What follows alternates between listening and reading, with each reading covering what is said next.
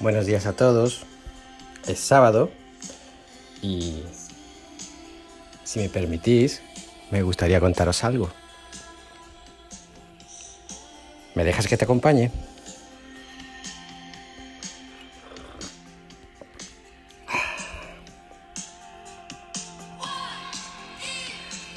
Últimamente, en mis diálogos en Twitter, dejan mucho que desear.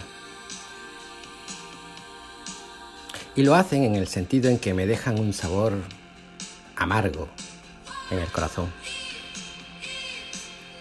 Son quizás, salvando la limitación de caracteres y la presenciabilidad, los mismos diálogos que tengo con personas que me encuentro en mi día a día.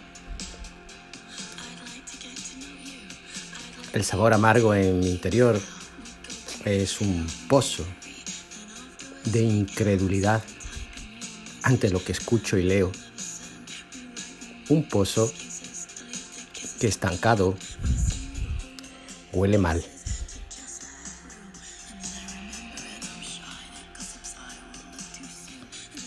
Soy homosexual de la misma manera que soy inteligente o de pelo castaño. Y desde que Dios se cansó de acariciarme para un día darme una cachetada, he tenido muy claro que el testimonio de resurrección de Jesús en mí y por lo tanto en tantos otros no debe ni puede estar condicionado por mi inteligencia, mi color de pelo o mi sexualidad.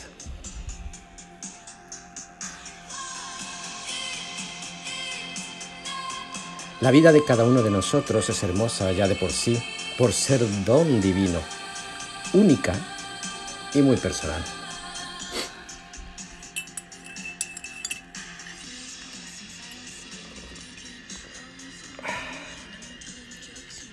De ella está en nosotros ofrecerla a Dios, como muestra de, pues de esa amistad que nos profesamos, ¿verdad?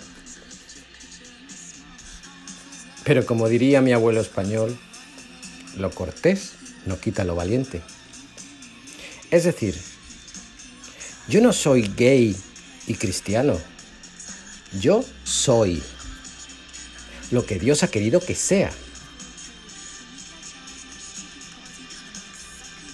Un sueño repleto de aristas y matices, que quizás, como un pequeño prisma, pueda y deba reflejar su luz. Entre esos matices y caras poliédricas está una pequeña caricia, un capricho de Dios, de Dios en mí, la homosexualidad.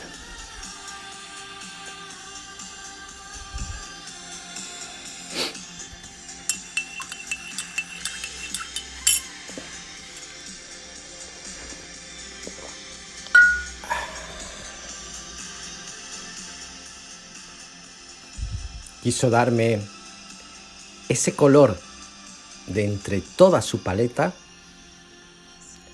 a la hora de crearme. Y tras retirar el pincel, ¿sabéis qué? Sonrió.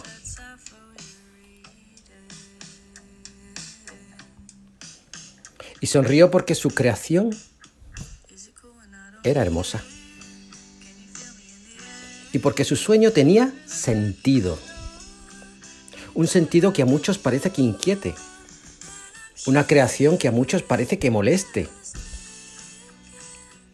Y esa inquietud y molestia viene de la consabida frase, ser no es pecado, pecado es expresar lo que eres.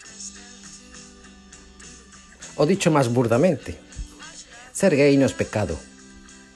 El pecado es acostarse con hombres.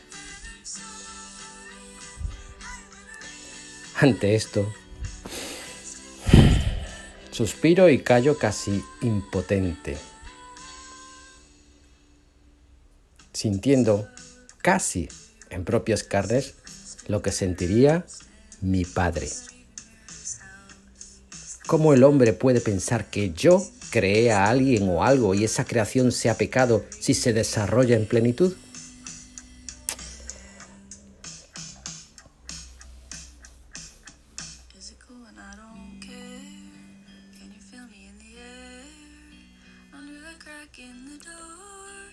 A veces, no sé si os pasa, en el diálogo con otros cristianos percibo que no hablamos, que no fraternizamos, sino que más bien mi hermano, el que está enfrente, está jugando una partida de póker.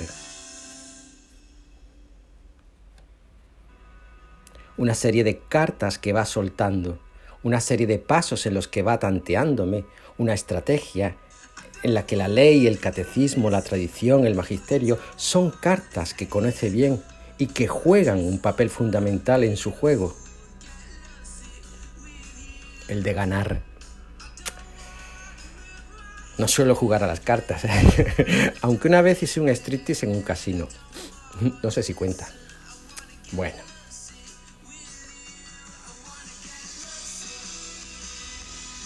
Estoy enamorado. Estoy enamorado.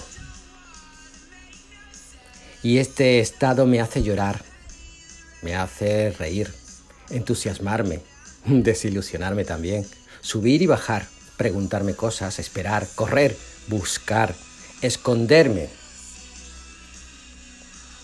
Me hace estar vivo y felizmente vivo.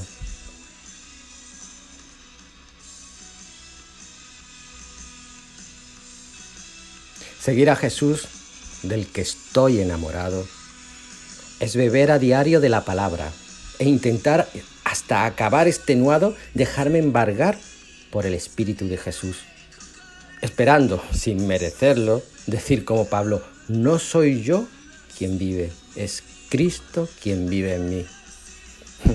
Ojalá. Así de enamorado. Vivo en una enorme y universal burbuja de amor en la que todo lo relaciono, todo lo visualizo desde mi posición de pobre enamorado y en la que él, él ocupa toda mi cosmovisión.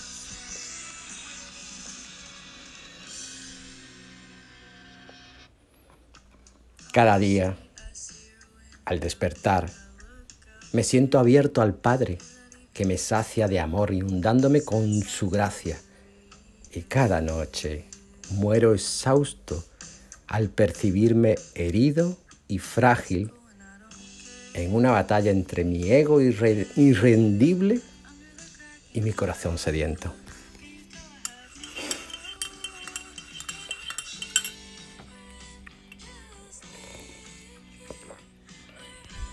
Somos templos de Dios, amigos suyos, que nos dejamos habitar por un Dios necesitado. Sí, sí, necesitado del hombre, necesitado de tan exuberante que es y que le lleva a necesitar de su creación para en sí mismo ser verdadero amor. Así, tú, yo, todos nosotros somos morada de Dios en la, en la medida, pues en la medida en que amamos a Cristo. Y amar a Cristo no es más que amar a Jesús, palabra de Dios. Amar su palabra no es más que hacerla propia. Amaos unos a otros como yo os amo. Amaos sin privilegios, sin imposiciones, sin leyes ni cláusulas, sin egos ni poderes, sin letra pequeña que llame a engaño. Amaos, amaos.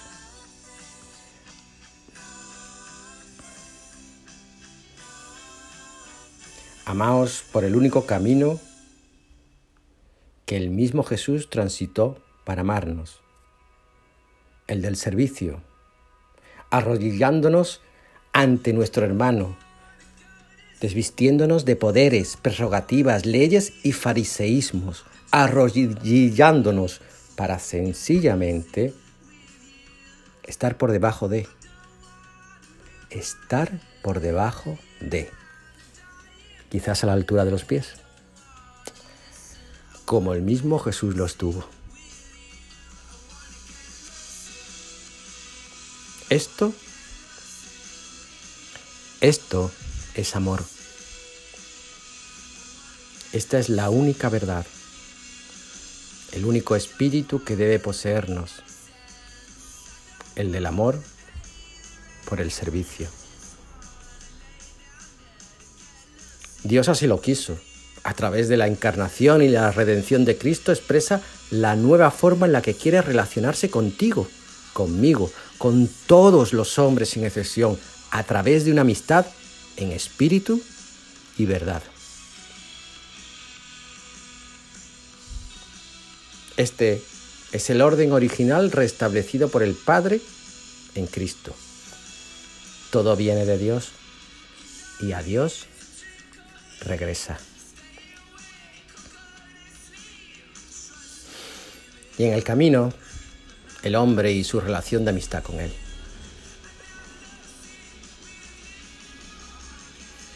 Nuestra vida, la tuya y la mía, adquiere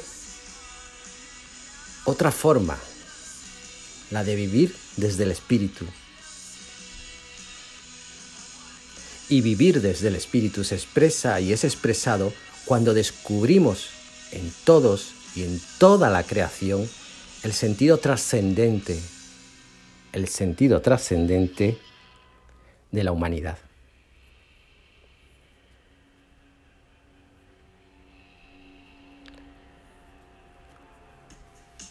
Hemos sido creados para caminar hacia una plena humanidad encarnada en Cristo Jesús. No podemos, no debemos quedarnos pasivos ante los nuevos fariseos y escribas que encorsetan el espíritu de un Dios enamorado de su creación, de cada uno de nosotros. Todos en Cristo estamos llamados e invitados a ser uno, uno en el Padre, el Hijo y el Espíritu. Ser uno hasta que ante Dios gocemos de esa plenitud añorada por nuestra alma, por nuestro ser. Esto es el Evangelio. Esto es el Evangelio. Sentirse invitado a este proyecto divino que hace presente el reino de Dios ahora y aquí en este mundo que vivimos.